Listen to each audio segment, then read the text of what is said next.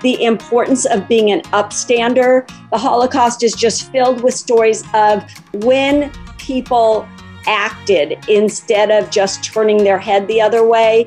People survived. My mother's family survived because a Polish farmer decided to help them.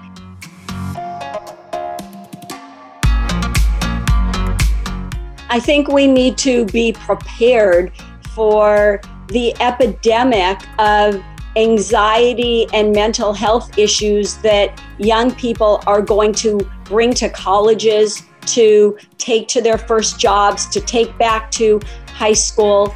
And I don't think we're prepared.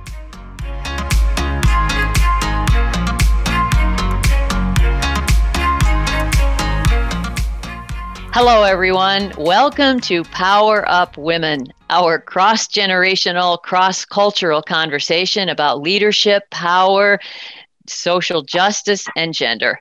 I'm Ann Doyle. And I'm Dana Harvey, coming to you from the Motor City Woman Studios in Detroit, Michigan. Well, Dana, I am very discouraged that this Delta variant of this terrible pandemic we've been living through is really taking us in the wrong direction. And you know, I'm fully vaccinated, but I'm also taking this very seriously. I'm wearing my mask again in public places, being pretty careful. How about you, Dana? Yeah, and I'm the same. I am. I'm fully vaccinated. I'm. I'm uh, eagerly anticipating the booster as soon as we can get it. That's how important I think that this is. We're regressing, unfortunately. I never stopped wearing my mask. I've always been careful, but there is a, you know, a portion of our country who who does not believe in doing something for the greater good. And and that is very frustrating. And we are back to almost where we were right when the vaccines came out. It's frustrating. It's really frustrating. This is sort of the balance of personal freedom and responsibility to the community we are all part of a much bigger world. You know, the other big news, of course, is the Olympics, which are winding down, and the big story, of course, uh, Simone Biles. And, um, you know, her demonstration really to the world, I guess, that even one of the greatest gymnasts of all times is not immune from human fragility how did you look at her decision to pull out because of this uh, phenomenon that gymnasts fear called the twisties? And uh, last night she just won a bronze medal. I mean, she she got back on the horse, so to speak, and competed again. How did you look I, at that? Paid, I paid close attention, Anna, as a mother of a former gymnast and even one who experienced a, a fall, uh, surgery, and recovery and trying to get back into the game. It's tough you know, but to compete at Simone's level and to understand how the twisties are detrimental, I mean, you know, possibly even fatal if something happens, you have to, you know, appreciate her standing up for herself, you know, advocating for herself. I think it's a great leadership decision for not only for herself, but, but for young girls to watch and know that they can take care of themselves first, even on the world stage you can still take care of yourself first. I give a lot of credit to her for doing that. You know, I didn't realize that your daughter suffered a very serious injury uh, as a gymnast. So thanks for sharing that. And, you know, I think people also forget that Simone Biles is also recovering from the trauma of being one of the, the hundreds of victims of sexual assault by USA Olympics Dr. Larry Nassar, who, of course, is in prison now. Yes. So, what we know is that the lessons that we can learn from Simone Biles' example are very relevant to our topic today, which is all about resiliency of the human spirit. Our guest is Leslie Gilbert Lurie, author of Bending Toward the Sun, a mother and daughter memoir. It's the stunning story of the impact that trauma can have on multiple generations, but also of the power of the human spirit to not only overcome catastrophic events, but to find blessings and growth and healing from them. Right. Leslie's mother was five years old when she was forced to flee her home in Poland during World War II to hide from the Nazis for one and a half years in a small attic of a farmhouse. And this book begins with a stunning and a really rare perspective of the Holocaust through the eyes of a child, which we rarely hear. And then it takes us on the journey of that child's courageous journey to live a full life as a wife, a mother of three, including Leslie, and grandmother of seven. Leslie Gilbert Lurie is a Los Angeles lawyer, a human rights and children's rights activist, former television executive, and a philanthropist.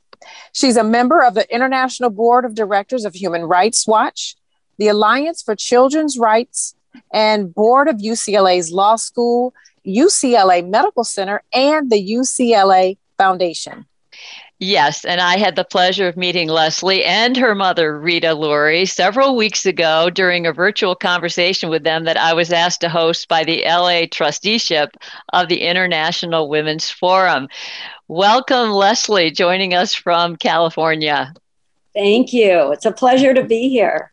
Leslie, I was absolutely stunned and inspired by the courage and resilience that your mother's life has demonstrated, but also by the thousands of hours of research, interviewing, traveling back to Poland to visit that attic that it took for you to write and then to share this really important story of the world.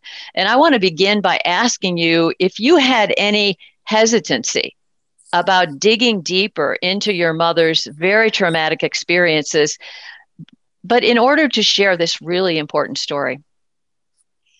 I did. Every step along the way, I guess I was hesitant in one way or another.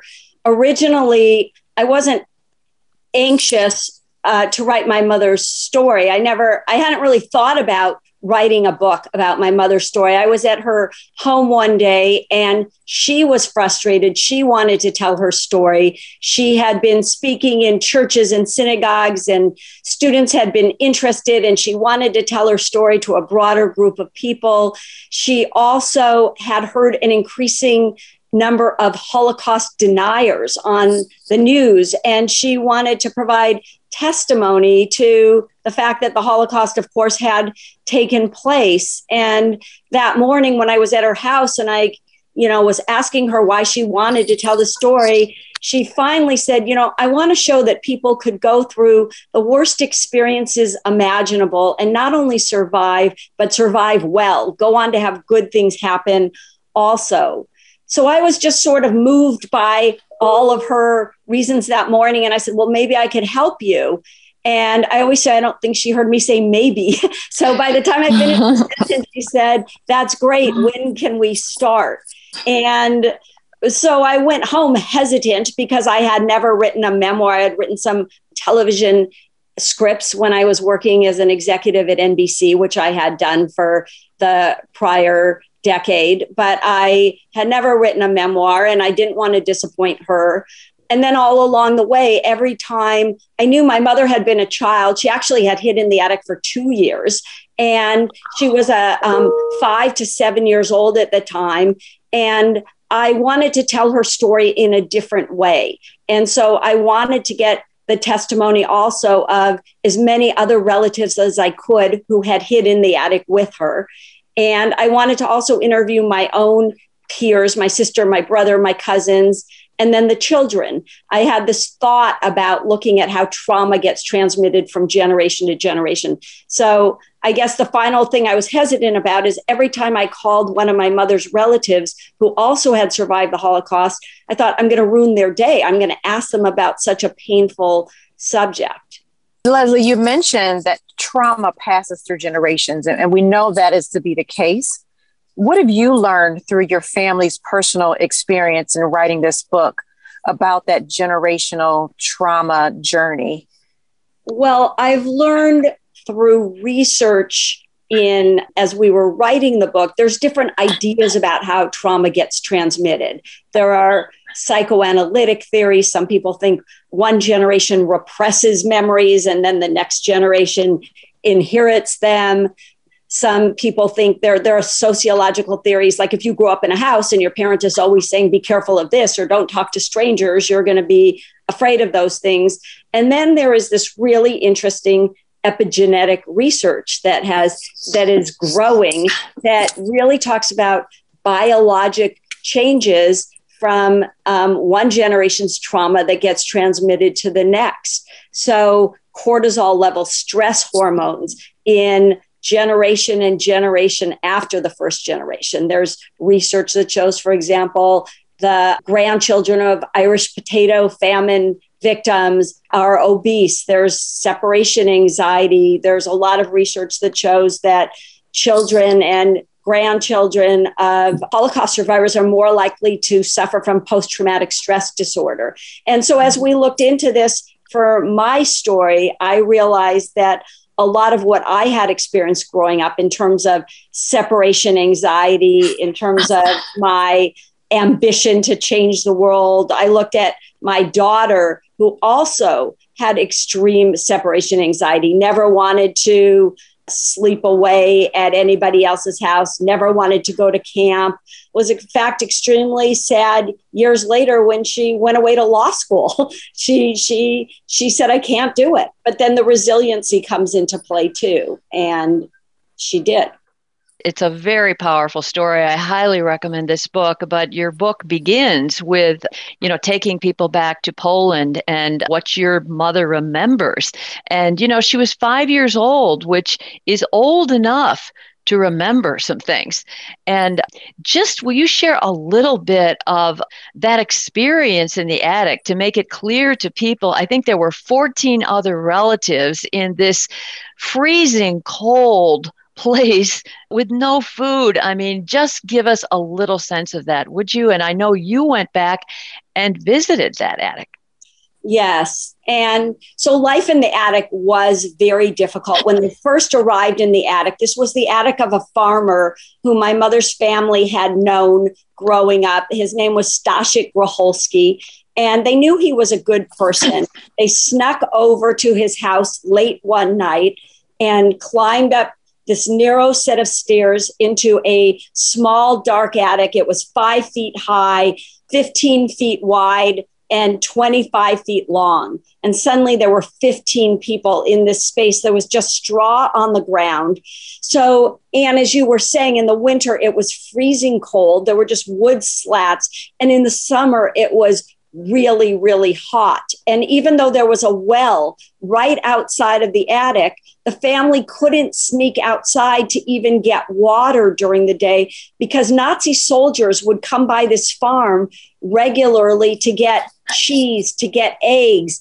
They couldn't make any sound. The children were not allowed to talk. In fact, if a child cried in the attic, one of the Groholskis downstairs would hit one of their own children. There were four children living in the house. They would hit one of their own just so that cries would not would cover up the cries um, upstairs. There was also very little food. At first, the family brought food upstairs, but um, they were highly rationed themselves, and they the penalty for sheltering a Jewish family was death.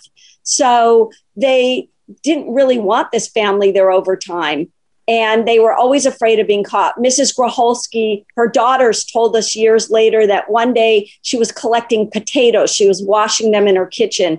And a neighbor came by and said, Why do you need all these potatoes? And she had to quickly make up a story that, uh, that her horses had some teeth problem and that they could only eat boiled potatoes.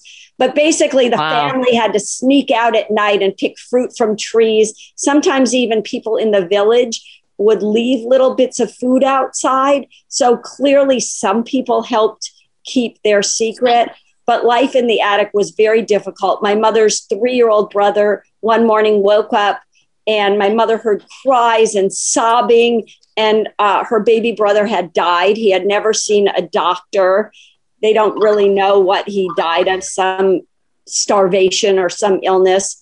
And then just a few weeks after that, my mother's mother died in the attic as well.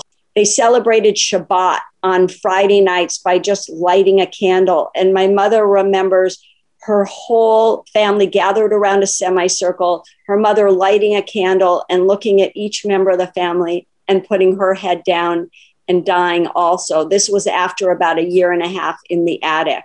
So life was very, very, very difficult. Everyone, every Holocaust survivor is a miraculous story. Yeah, but but you know, of all the the movies and the books and the things written, I have I have not seen or heard anything through the eyes of a child, and this is a very powerful, important perspective. Mm-hmm. My mother's story is very unusual. It was very unusual for one large family to hide together. Usually people split up into smaller groups. My mother's family even split up into smaller groups, but this group of 15 wound up together. And it was very unusual for a group to stay in one place for a long period of time. So the only family we know who hid in one place like that for two years, large group, was Anne Frank's family was the mm-hmm. story most similar to my mother's. They hid exactly the same period of time, the summer of 1942 to the summer of 1944. But Anne Frank's family was eventually uh, found by the Nazis. Leslie, I wanted to ask about your emotions as you were going through and unearthing a lot of the stories from your mother um, and understanding how deeply she felt and what the impact had on her and on you. Um, what lessons would you say we've learned from the Holocaust that are particularly important as we look at the rise of autocrats and dictators in the world today? I think there are so many lessons from the Holocaust. It's just rife with lessons. I think starting with exactly what you what you just said, Dana, that Hitler came to power in a democracy, not unlike our democracy today. And little by little, he took away the rights of mm-hmm. citizens until he had taken away so many rights that it was too late to object. Mm-hmm. So it's really a lesson in the the shortcomings of democracy, how fragile it is. And what I always try to say, especially to young people, we talk to so many young people, is you know, democracies are about the majority ruling. And we as individuals have a lot of power in a democracy. We always have to work hard to protect our own rights and to protect the rights of the minority in a democracy because we grew up learning that majority rules, right? So, you know, we have to protect our own rights. So that's a huge lesson. I think another lesson of the Holocaust is the importance of being an upstander. The Holocaust is just filled with stories of when people acted instead of just turning their head the other way. People survived. My mother's family survived because a Polish farmer decided to help them, and certain people in their village left food out. The few people who did good helped a family to survive, and the Holocaust is filled with stories like that. And that's what heroes do.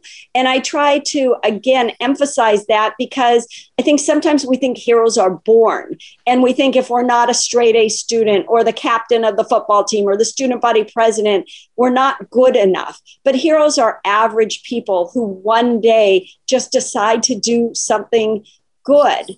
President Bill Clinton, one day at a press conference, someone raised, a reporter raised his hand and said, What advice would you give my 12 year old son to have him make the world better? And President Clinton said, Tell him to meet as many people as he can his age who are different from him.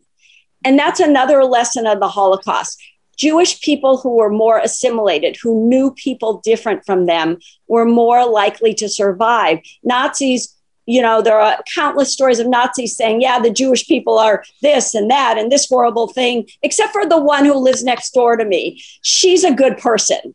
And when we know people, when we know people different from ourselves, stereotypes and prejudice are less likely to survive you have touched on so many important uh, touchstones right now that our country is struggling with.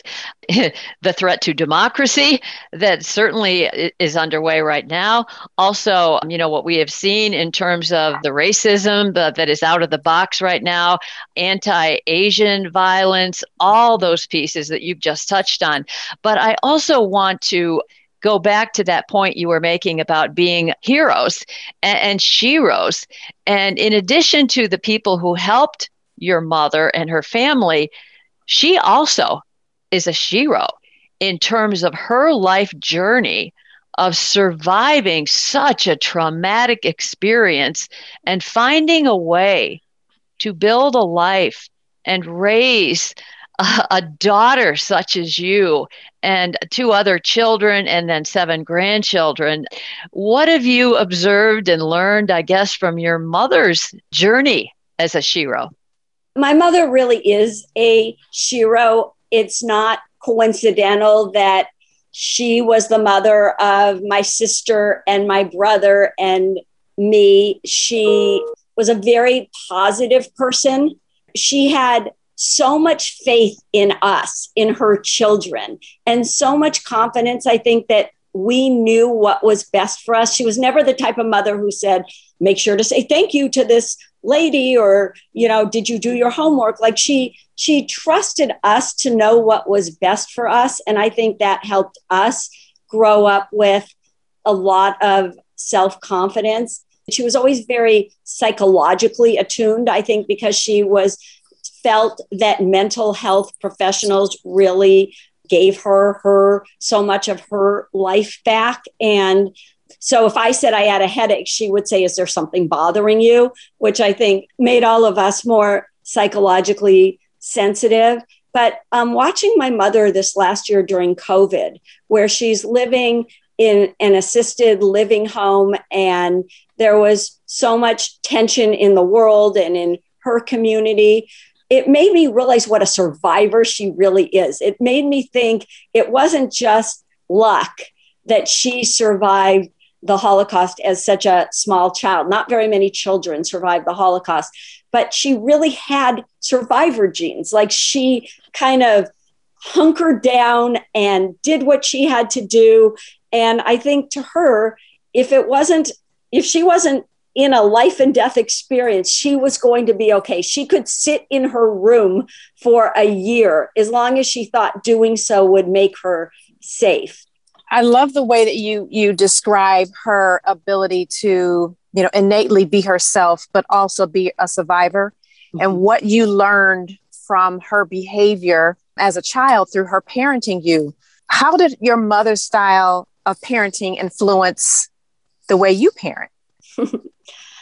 well, it, it, it, my mother's style did influence the way I parented because I also always wanted my children to have that absolute confidence, to know how confident I was in them. But I'm more controlling than my mother was or than my parents were. So sometimes I wish I had been more the parent that she was in the way that you know, I really thought my parents felt that I knew what was best for me. And I have to say, I sometimes felt like I knew what was best for my children. Like sometimes I just couldn't help myself but to try to steer them more in one direction or, or another than my mother had. But nothing is more important than my children knowing that they were loved and that they had a strong supportive family. We started out by talking about this example on the global stage of Simone Biles and her struggle with her mental health and, and the tremendous stress of that. And uh, I know that you told me that uh, your experience with your mother and, and this intergenerational impact of trauma has made you more empathetic about the challenges of mental health. And here you are on uh, three of the boards of UCLA. What do you see right now in terms of what we need to do in terms of preparing as we come out of this this pandemic and the stress that of mental health that so many people are dealing with? I think we need to be prepared for the epidemic of anxiety and mental health issues that young people are going to bring to colleges, to take to their first jobs, to take back to high school. And I don't think we're prepared. I don't think that we have the trained mental health professionals on the ground at universities, at high schools, in the communities to deal with all of these issues. And I really am afraid of what that is going to lead to. I think, you know, in the worst case scenarios, what we tend to do is we just over medicate people, but we don't get at root issues of what is bothering them. And I think Simone Biles and you know, what took place this week, and not just Simone Biles, but Naomi Osaka and all the young athletes who, you know, keep shouting about mental health issues. And I think they're going to talk about it more and more because we as adults, you know, I think we can't help but put but imagine that the world is the same as when we were young. And so, you know, athletes are yelling about it because adults project all of our fantasies of, you know, success and independence and gutting it out onto this generation who doesn't necessarily feel the exact same way. And what they're saying is, we don't care what you want us to do. We don't don't care that you want us to speak at this press conference. We don't care that you want us to do two and a half twists today off the vault. Today's not the day I'm going to do that because I don't feel up to it. And they're saying, you might think that's weak. You might think that's irresponsible, but we don't care because we know we have to take care of ourselves. And, you know, I think when they look at this world where there's climate change and there is autocracy and there is this great divide between haves and have nots. They think you adults don't necessarily know everything that is right for us. We better take care of ourselves. Wow.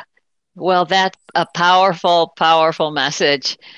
Thank you so much, Leslie, for being with us. My pleasure. Thank you so much for talking with me. Bending Toward the Sun, a mother and daughter memoir, is riveting, inspiring. It's a very, very important book. I highly recommend it. I, I hope it's made into a movie someday. So, thank you so much, uh, author Leslie Gilbert Lurie, for writing it and for joining us. I'm Ann Doyle. And I'm Dana Harvey. Again, I echo and sentiments. This has been a fantastic and educational and inspirational conversation that I can't wait to share. Let's all go. Power, Power up. up.